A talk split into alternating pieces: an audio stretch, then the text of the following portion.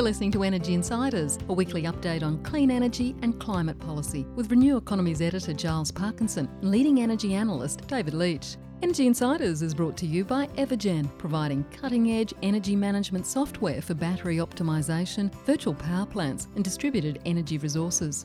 And Pylon, helping solar installers and retailers design high resolution solar proposals in minutes. Hello, and welcome to this very latest episode of the Energy Insiders podcast. My name is Giles Parkinson. I'm the editor of Renew Economy, and joining me in yet another fast moving week is David Leitch from ITK. David, I trust you are well. Uh, Giles, yes, I am well, and uh, uh, I trust all our listeners are well.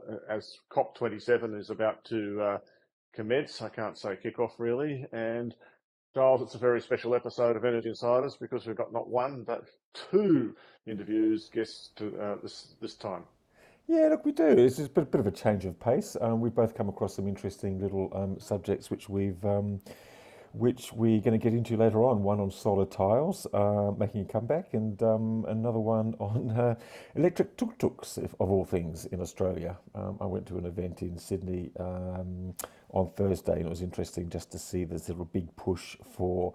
Uh, the last mile delivery and electrifying that, and I'll explain why that's important later on. But look, let's just cover some of the big news happening. Um, look, you did mention the COP27 just about to start in Egypt. I'm not too sure whether we're hoping for much. Um, there is an expectation that, um, well, Chris Bowen is going. I think there's a hope from the international community that Australia might agree to rejoin the Green Climate Fund, which Morrison yanked them out of um, during his sort of petulant um, um, era as as Prime Minister. Um, it's probably probably the very least that Australia can do, given that it won't be increasing its um, its um, its own obligations under there, and will be arguing that it doesn't have to for until the next five year settings are, are, um, are, agreed. But I think all the analysis from all the international agencies, UNEP and the UN and, and the IPCC, just basically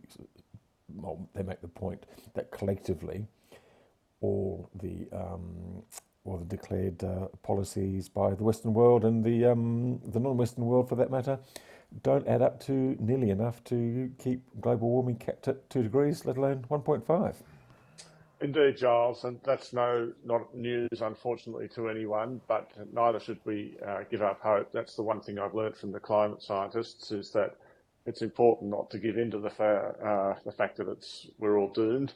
Uh, there's still a lot that we can do, uh, and um, this year, of course, uh, COP27 has been overshadowed by events in Ukraine, and uh, we remain, and I think also obviously heightened geopolitical concerns. Can I use big words like geopolitical? Uh, mean that uh, Oh, look, I'm going to let you off just this once. Yes, yes. No, look, that's right. Yeah, but it was interesting, actually. The International Energy Agency, World Energy Outlook, that came out last week, it actually sort of suggested that the whole Ukraine situation, the Russian gas situation, may accelerate the switch to renewables, but it's going to be a mighty bumpy ride.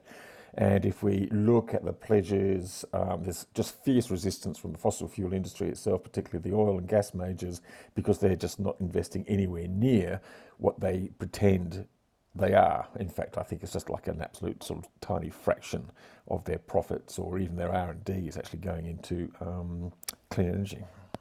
Yes, so Russia's one thing, and, and the oil revenue in particular, but China's the other. And I guess that you know when you get down and read a lot of the detailed climate research, or at least the stuff I read, which is the sort of simple stuff, but the formal articles, you find they very often got joint authors from, say, China and and, and you know Australia, United States, wherever. But um, it's just that spirit of cooperation is declining at the moment, and so, so everything's just there's more sand in the gears. But we shouldn't spend too long on that. Uh, the, the next thing I wanted to draw attention to, I suppose, was. Well, I think actually, even though the Neoen announcement, you can you could you can mention that, but I was caught by the AEMC's uh, decision to um, advocate for and facilitate the, the global Australia-wide um, take-up of uh, smart meters, which I think is something that, you know, because of trying to say the consumer should lead it, has has held the sector transformation back, the digitalisation of the sector, uh, of electricity by five or seven years. And so I, am very pleased to see that we're all going to have smart meters in the future. Uh, it would come anyway as solar penetration goes up enough, but we'll be able to have much more uh, information and data. And in general, I think that's a good thing. Well, I hope these smart meters are smarter than the ones they installed in Victoria um, under that sort of extensive campaign a few years ago, because they turned out to be not very smart at all, um, or not enabled to be smart enough. So, um, no, it's an interesting one. Um, I'm going to talk very briefly about the Neoen battery. Look, it's a fascinating deal. This is one with uh, BHP to s- supply 70 megawatts of baseload power to the Olympic Dam mine, which is equivalent to really half of the Olympic Dam mine's uh, electricity needs. Um, the renewables contract is going to come from wind energy from the Goyder South wind farm, the first stage of which is under construction now. And that'll account for half that output and, of course, be balanced and supported by a new battery at Blyth, which is north of Adelaide. And this is going to be about 300 megawatts and possibly 800 megawatt hours.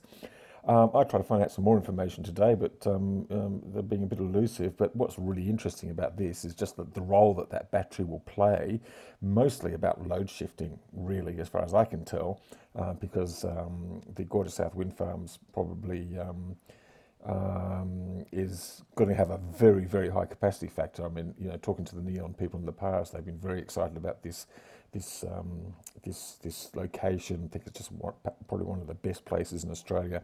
It's got fantastic wind speed, so great output and stuff like that. So um, just just a huge advance um, to deliver a firm. I mean, you know, it's not just firm renewables. It's like baseload, seventy megawatts. Here you are, constant, you know, uninterrupted. Um, quite an extraordinary um, way to sort of um, think about um, new contracts, and uh, Neoen is suggesting that this could be a bit of a blueprint for the future. So this mixture of wind, solar, and batteries, um, quite remarkable. Uh, indeed, and um, most of these uh, remote mining projects have a diesel backup, uh, as you know. I, the thing I'd say about it is that um, Neoen's been good at getting executing things. They seem to have been skillful at getting PPAs done. I've said this before uh, skillful at getting their projects up and executed, and, and in general, I regard them as the uh, as the benchmark for most uh, most other generators in Australia, whether government owned or gentailers or whatever. Neoen is the one that's uh, that's doing the job that most closely resembles what I would like to invest in. I think uh, up to the point as far as you can invest in it, really. Yeah, look, that's an interesting point, actually, and I probably agree with that. Um, it's interesting, their strategy is basically to build and hold assets. So they're not sort of the type that was sort of like, you know, want to come in, get get approval or build something then flick it onto somebody, somebody else. Um, you know, they're, they're, they're long-term investors, and, and I think that's probably sort of shaped, you know, the way they approach the projects. They've obviously been very, very good at getting, um, winning tenders and auctions and getting PPAs. Just to make a point about Olympic Dam, it's actually is on the edge of the grid. It's connected to the grid, so it's not like an off-grid application. I mean, they probably do have backup diesel in case. Um, so it's just fascinating to see all the mines actually going renewables. You know, we've had um, Oz Minerals, which is in fact a takeover target for BHP.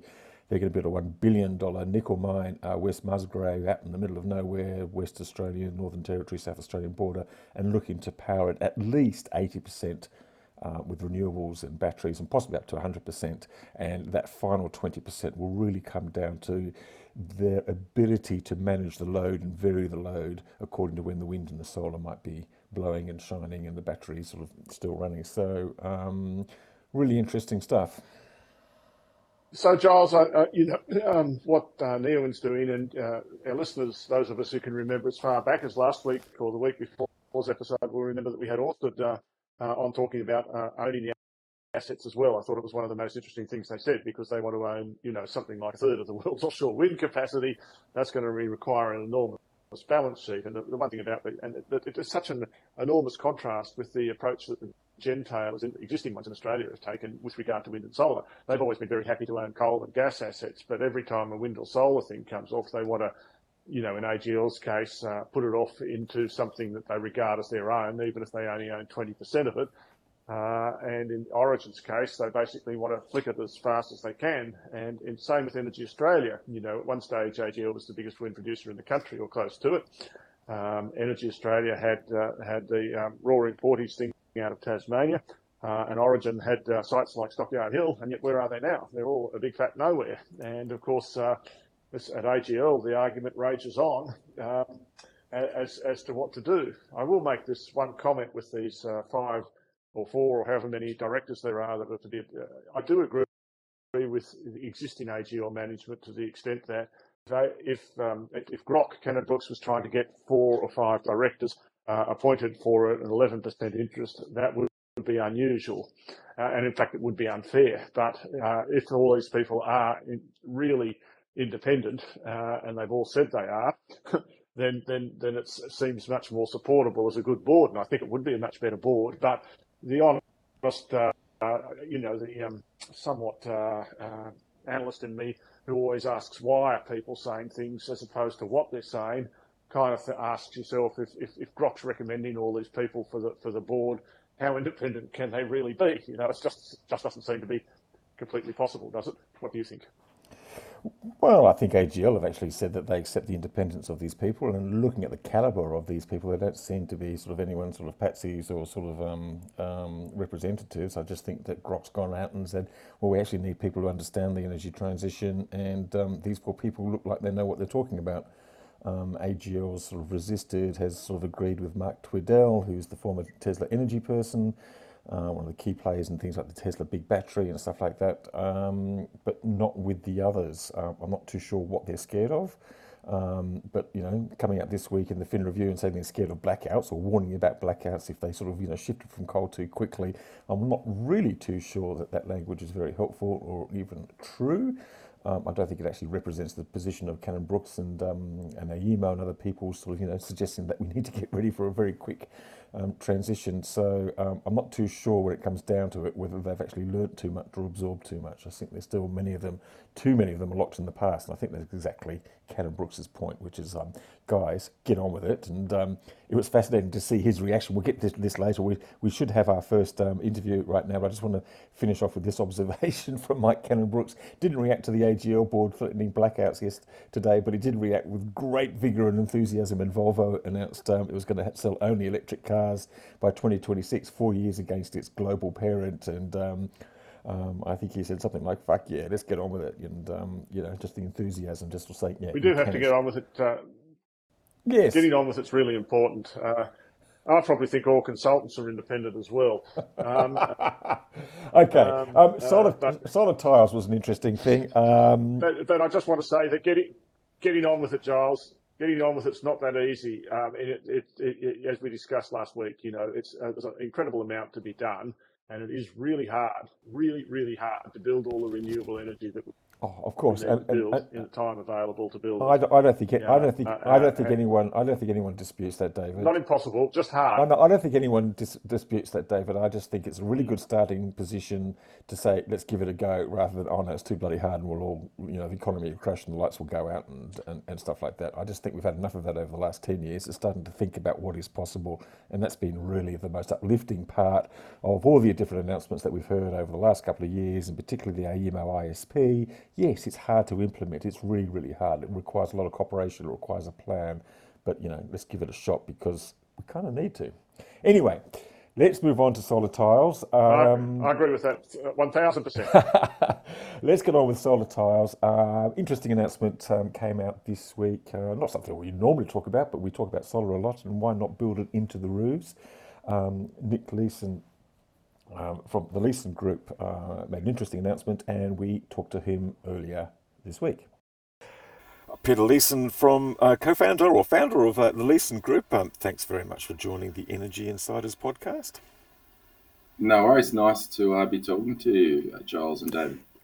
Yeah, well, look, um, Leeson Group's been involved in a lot of um, various developments, solar farms, and um, you've got a couple of ba- big battery storage projects, I think, which we might get round to talking about later. But um, look, our interest this week, I think, has been sparked by the announcement of your solar tile product, and um, it's one, one of the quirks of Renew Economy. It's been going for about a decade now, but the third most read story ever on um, on Energy Insiders was about the old Bristile solar tile, and that was almost a decade ago.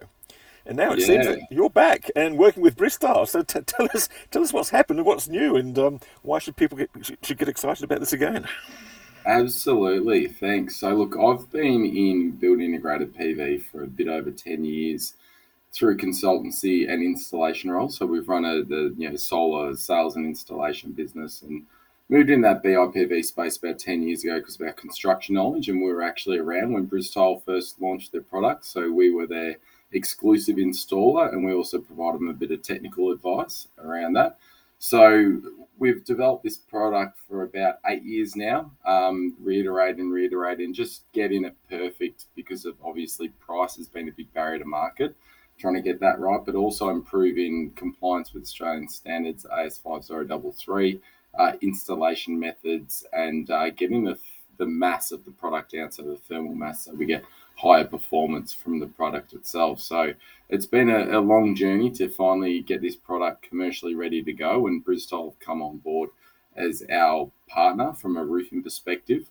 Um, and we've got a pretty unique sales model to allow solar companies to actually sell and install Volt uh, without the need for a roofing license because you can't install a solar roof tile unless you have a roofing license because it's part of the building fabric of the home. Mm. Uh, hence, our partnership with Bristile, which is part of the Brickworks Group, is that they provide the roof inside of the uh, sales and installation. So they will quote the roofs to the builders and they will be there for the installation of the roof, whilst our solar companies are also there installing solar, which is kind of a big barrier to market because traditionally roofing companies have tried to sell solar tiles um, and roofs, whereas we're putting it in the hands of the experts, which are our Volt partners around Australia, to actually go and sell solar to the builders and then facilitate the sales and hmm. installation of the roof through Bristile. Just, just one quick question though, though. I mean, there's a huge amount of interest in this story when it first appeared, you know, a decade ago, and, and, and since then. So obviously the demand is there. Um, or are you assuming the demand is there? I mean, uh, the Bristile product that obviously never really rolled out in the one that we wrote about a decade ago, obviously never rolled out in big numbers. Um, is is is there interest?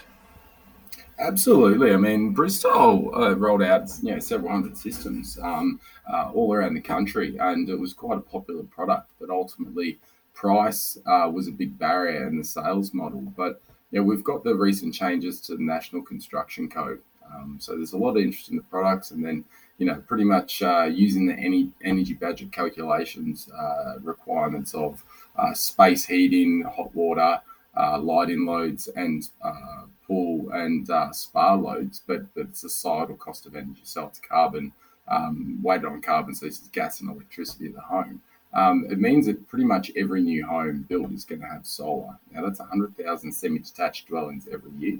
Uh, if we say a six kilowatt system on each home, that's a 600 megawatt market annually. Um, and so we think that the time is right, and that is a real push for the market. But then we're also distributing globally to 85 different countries through La Escandella, uh, one of the, well Spain's largest rooftop manufacturer, but also one of the world's largest manufacturing clients of roof tiles. So uh, we're, we're doing our first install over in Barcelona in a few weeks' time, which is you know sort of uh, having multiple markets that we can can work in is also going to help launch the product, um, scale manufacturing, and get the costs down of the product. So, Peter, I, I, I, can recall going to visit the Boral uh, solar roof tile factory in uh, outside of Los Angeles in about 2012, and, and yep. I've seen CSR have a go, the two big uh, roof tile companies in Australia. Um, yeah. And, the roofing market is interesting, but just, just uh, could in, in 30 seconds, what's the what's what's the pitch to the customer here? Right. We've got the highest efficiency solar tile in the world at 19.5%, uh, highest wattage, and we're completely compliant with all Australian standards. We also outperform a lot of them because we've reduced our thermal mass significantly.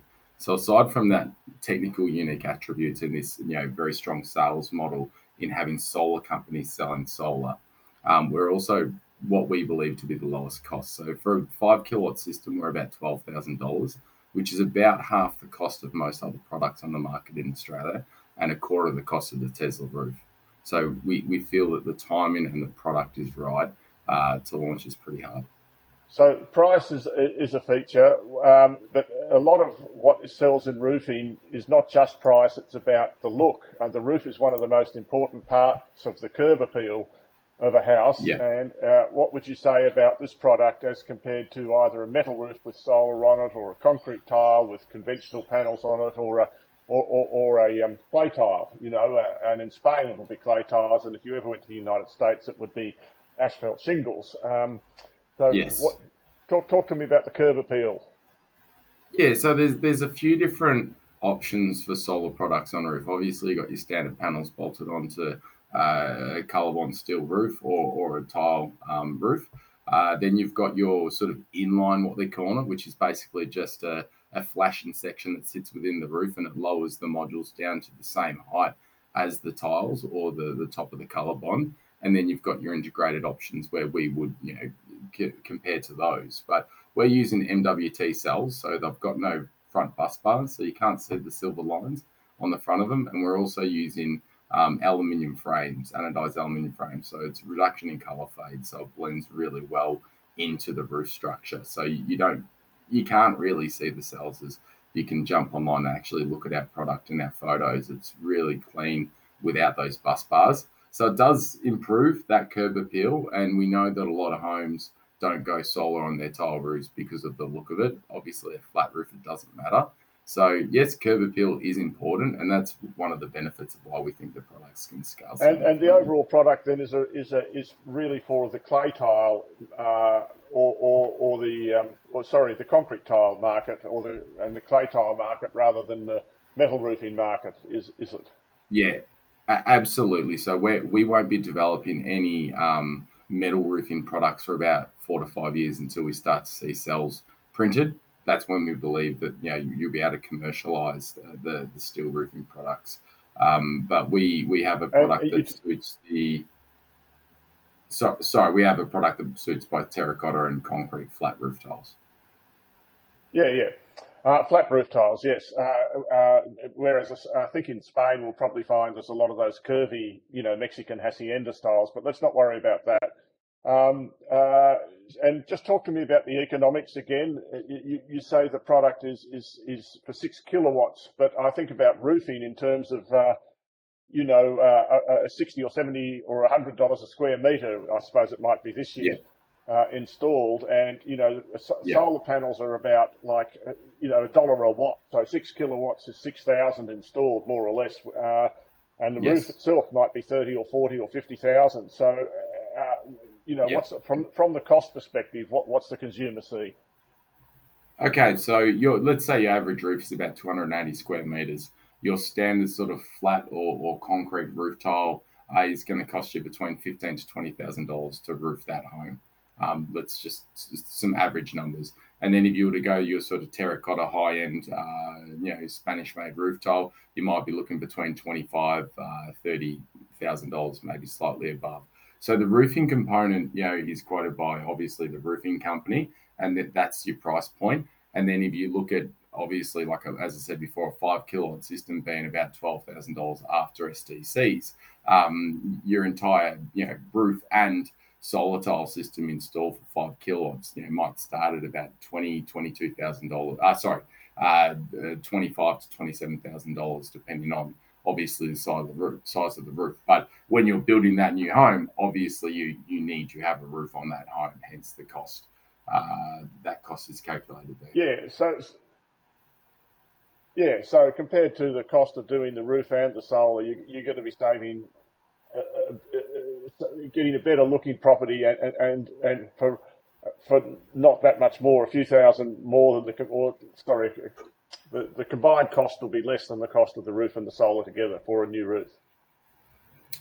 the, the, the combined cost of the solar and the roof will be more than a uh, standard roof, um, but it won't be, you know, it won't be much more than a standard roof and a, and a standard sort of solar panel system. Yeah, your, your premium Enphase sun power type system for a five kilowatt might be about the same, about twelve thousand dollars, whereas you know your sort of cheaper end products might be around six or seven thousand dollars. So um, you know, you, you're probably looking at an increased cost of about uh, $5,000 for a far more premium product, which is the equivalent of a, a high end solar power system. And uh, just talk to me. You, you get to, uh, we'll cover this elsewhere, but the solar panels are obviously uh, so you've got two separate installations. Is that what you, is that what you're saying? The roofing uh, Bristile does the approvals and, and essentially sells to the volume home builder or whoever it is. Uh, they sell the product and then they do their part of the roofing, and you come along and do the solar part. Is that is that correct?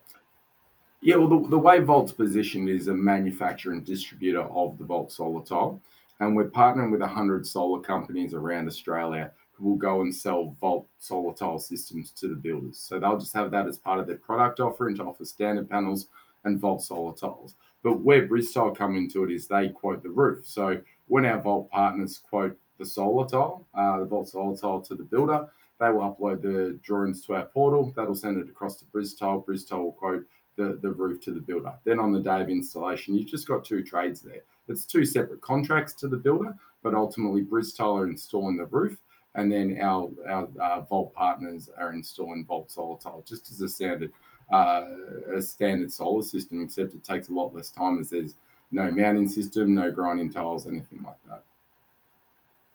Yep, that's good. Pete, I, I think that's pretty much all the questions. I, I mean, I, you could spend a, a, lot more time, obviously, talking about yeah. this, but, and I mean, have you how many how many sales have you got any idea of how many you plan to sell over the next twelve months? Yeah, look, so we're forecasting in Australia and internationally about six point six megawatts next year.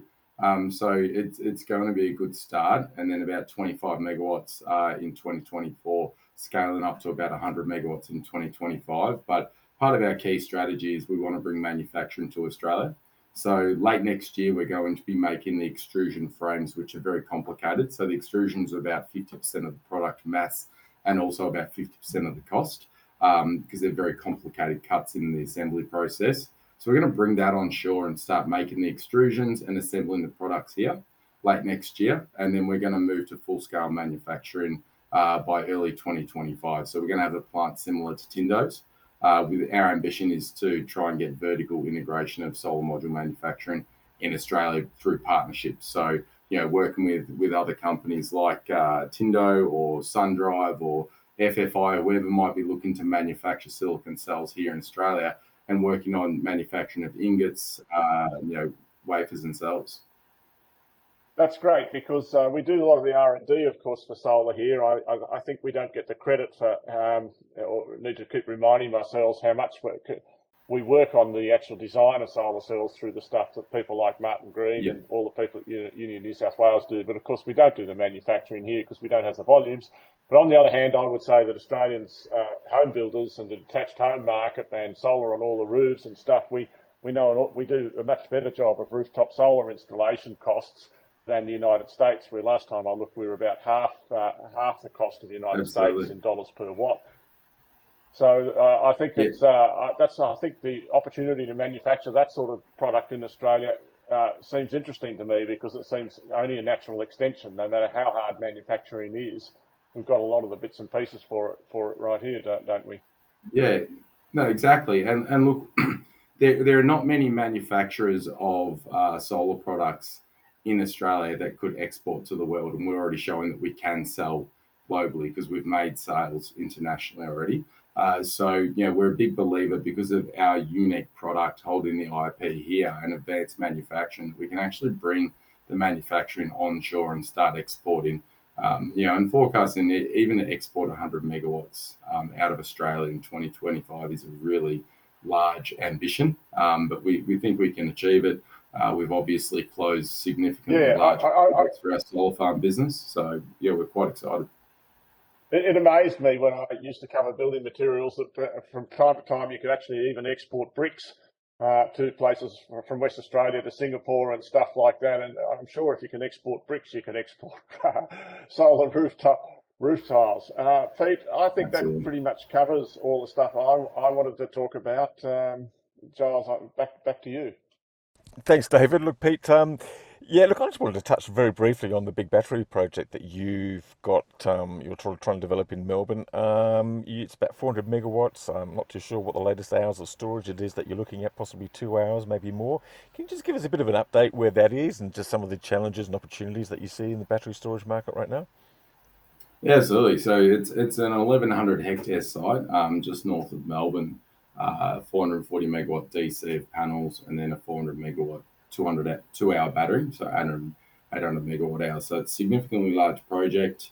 Um, yeah, we're working through. We've, we've, we've, finalised pretty much most of the planning process and should have our permits very very soon. Um, and we're in the you know the midst of grid studies, and as you know, get quite complicated. So we've selected OEMs um, and advancing our way through there. So the you know obviously from a financial modelling perspective and markets, it, it is challenging with all the uh, coal generation coming offline.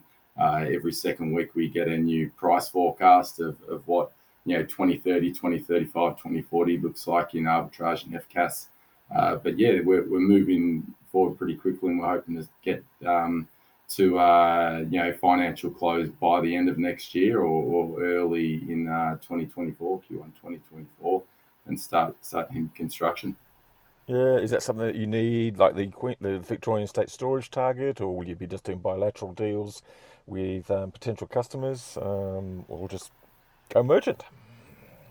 Yeah, look, I, I, don't think merchant for a project that size is going to be viable. Obviously, we, have got a huge number of smaller projects, you know, six and a half megawatt uh, sub five projects with 11 megawatt hour which we're in our BNRG lease and JV, um, where we're you know pushing forward. And you can take a lot of merchant risks on those ones, but a project of this size will need to have you know at least a significant portion of offtake. Okay. Well, good luck with those, and um, and um, good luck with the solar tiles. And uh, thanks for joining the um, Energy Insiders podcast. Absolutely, thanks for your time. Pete, thanks very much. I, I it's I, I, really hope you have every success. I, it's great to talk building materials and solar at the same time. Thanks, David. Thanks for your time. I appreciate it and that was uh, Nick Leeson from uh, the Leeson Group. Um, Nick's also going to be featuring in a much longer conversation with Nigel Morris on the Great Solar Business podcast. So um, if you got an interesting taste in that one and want to learn more, uh, Nigel, I'm, I'm, sure, has gone into much more detail um, with, um, with, with, Peter about um, about the solar tile industry. Um, David, what was your big takeout from that interview? Um, Giles, my take out is it's very well done to, to give it a go. Uh, having a partner like uh, Bristile, even if they are uh, related uh, to Washington Soul Patts, is a um, is, is, is, a great thing and it succeeds. Um, but history has shown it's hard to make solar tiles success as compared to keeping the, the tile and, and solar panel separate. So I really hope it succeeds, and that's why I'm so interested to talk to Peter. But but I don't think it's an easy journey. No, it's not an easy journey. Look, um, uh, David, we're actually both travelling um, this week, and I, I, I, fear for your connection. So we're going to move very quickly on to our next interview, and um, I'm going to introduce this one because um, on Thursday in Sydney, it was fascinating to see IKEA, the big retail uh, retailer that everyone knows about. Um, uh, ANC, which is quite a big logistics group, which specialises in sort of last mile deliveries, which is essentially from the distribution centre to the um, to the customer. And this is a really fascinating part um, of the electrification of, of, of, road transport. Everyone thought, um, I was talking to Behyad Jafari um, at, the, at, at, the meeting, and he was sort of making the observation that people thought that long haul transport, you know, from point A to point B, that will be the first to electrify because you can work out where two things are, put some storage in or some recharging or whatever it is you need, and, and, and that'll do what's actually happened, in particularly in Europe, is that is the last mile deliveries. You know, the things are scattered everywhere, things going everywhere, different houses, which is actually um, transitioning first. There's a couple of reasons for this. One, the distances are, are not huge. Um, two, um, the weights are not huge, big either. Three, you're going into built up areas, you're going to residential areas, you're going into cities, and people just hate the bloody noise now and the smell and the pollution of diesel and petrol trucks. So a lot of them are banned at night time because they make too much noise and too much smell. Um, and basically, the trucking industry is firmly of the belief, or they understand, that within a few years, these local governments are going to say, no, sorry, you can't come in at all. Bring something electric in by all means, but you're not bringing diesel into these built up areas, into these residential areas anymore. So think of something else. And that's why that's transitioning so quickly. So it's going to be interesting to see what happens in Australia. So ACN, they've got 10 electric delivery trucks at the moment. They want to sort of rapidly increase that now. They even brought, they're even bringing in some electric tuk-tuks. Now, these are the things that we see in Southeast Asia everywhere. Um, this is electric. I can't quite imagine them on the Sydney roads, but apparently that's the plan. It's going to work out of the Tempe um, resort, uh, sorry, Tempe Centre from IKEA in Sydney. Um, they're talking about having dozens or even hundreds or even thousands of these things. So just imagine the city in the future, which basically doesn't have big trucks and big cars and petrol into things. You just lots of little sort of smaller vehicles running around the place. Anyway, I spoke to Finn Dunleavy, um, who's the sort of sustainability driver from AC, ANC, sorry.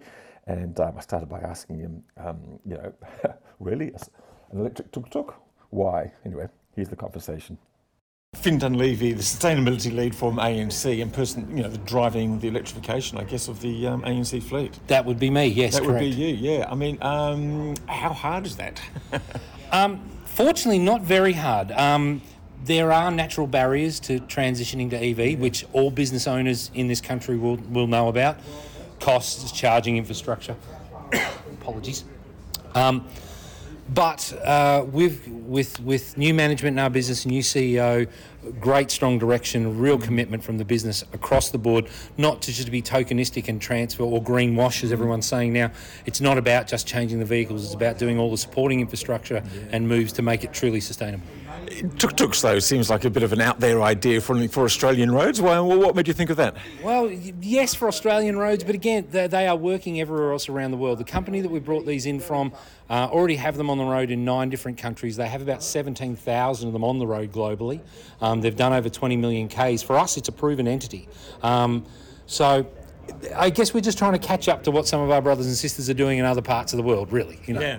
How hard has it been to get them homologised and sort of accepted for Australian roads? I mean, do will drivers have to write to wear a helmet, for instance? Uh, well, they do. Um, different laws, different states. Yes. Um, in Queensland, uh, South Australia, and WA, you can drive them on a car licence without a helmet. Mm-hmm. In Victoria and New South Wales, you need a bike licence and have the helmet. helmet. we are taking a position that it will require a bike licence and a helmet regardless of state. That's just an internal policy for safety. Um, but uh, yeah, it's, it's been interesting so far. But the homologation process we're still going through, but we, we can't see any significant hurdles. The majority of the parts used in the Tuk that we're talking about are actually already compliant here in Australia in other bikes. Yeah. Wheels, brakes, things like that. So, what are the costs of these things and what are the savings?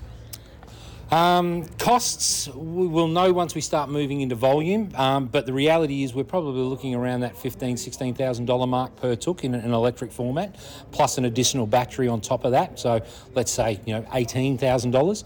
Um, comparatively to our delivery vans in an EV format, which are like a hundred thousand plus, and our trucks, which are two hundred and fifty thousand plus they do represent great value. Sure, they've got a good payload, they'll work well in a metro area, but we, we see them as a genuine game changer in the fast, agile metro freight movement.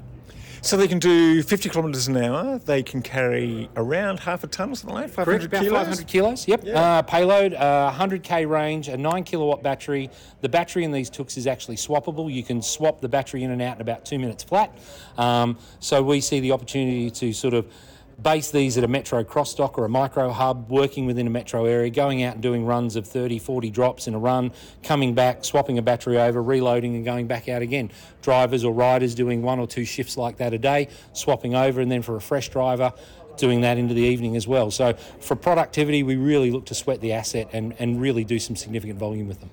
I've just been to the um, to Europe and uh, the biggest trucking show there, and it was just fascinating to see all the new electric vans being rolled out in the last mile deliveries, and also fascinating to see how local communities and politicians are just basically sick of having diesel um, sort of spread around their communities. And most of these trucking companies and logistic companies are now working on the assumption that they're not going to be able to bring fossil fuel vehicles into these built-up areas in some communities within a few years. I mean, do you expect to see that happening in Australia, or is, is that the thing that's sort of driving you, or are you sort of got, got, got sort of loftier goals about just the green transition? Listen, I, I, absolutely see it happening. When it will happen, I, I can't tell you, but uh, will it? Yeah, for sure. Will the sun come up tomorrow? Yes. Um, so it, it, will happen. It's just it is a matter of when. Um, we have some lofty aspirations. We, we, at ANC we really want to try and, and, and do our best to become a leader in this green last mile delivery space, um, and uh, that's a genuine leader, not again just tokenistic or greenwashing. Um, there is a genuine commitment not only to get the, the vehicles on the road in an EV format, but then the supporting infrastructure, and then what additional services can we change or challenge or introduce to support greater sustainability goals. Mm. So th- those are all part of the mandate of what we're looking to do. Well, good on you, Finn, and um, thank you very much for joining us. No, thank you. Appreciate the chat. And that was uh, Finn Dunleavy from um, ANC um, after announcing that sort of deal between ANC, um, IKEA, and the uh, leasing firm ORIX. Um, look, fascinating to see that happening in the inner cities. I think they're right that it's actually probably going to happen there um, as quickly or even more quickly than it does on the open road, given the distances um, in Australia. interesting to see Volvo cars, as I mentioned earlier in the podcast, going fully electric by 2026, even beating its parent company in Europe. So things on certain levels, David, are changing quite quickly. Yeah, indeed, Giles. Um, uh, you know, I, I, years and years and years ago, I went to Shanghai on a business trip, and even then, when we'd done lead acid batteries, little electric motorcycles and things like that. uh, I was a toll road analyst once as well, and listening to the uh, talk about toll roads, I on the same road as big semi trailers and yet we all need uh, trucks and transports and logistics. So essential smart delivery. Uh, indeed, Uber drivers, anyone who drives, the more kilometres you drive, the more advantage an electric has, at least in annual running costs. Uh, and so these are all uh, obvious areas to chip away at. Yeah, and one of the interesting things is, and you see them from truck drivers. We saw truck drivers in Sweden and Germany where we visited um, last month, and it was the same thing talking to the truck drivers working with these electric vans here um, is that once you drive an electric van, you do not want to go back to a uh, petrol or a diesel van. Um, so that pretty much locks in that. Look, I think that's going to be enough for this week. Um, I feel that we're losing you, David, in the connection, so we're going to sort of wrap up here. I'd just like to uh, thank um, both our guests today. I'd like to thank David. I'd like to thank our sponsors, of course, Pylon and Evergen. Thanks for all the listeners out there.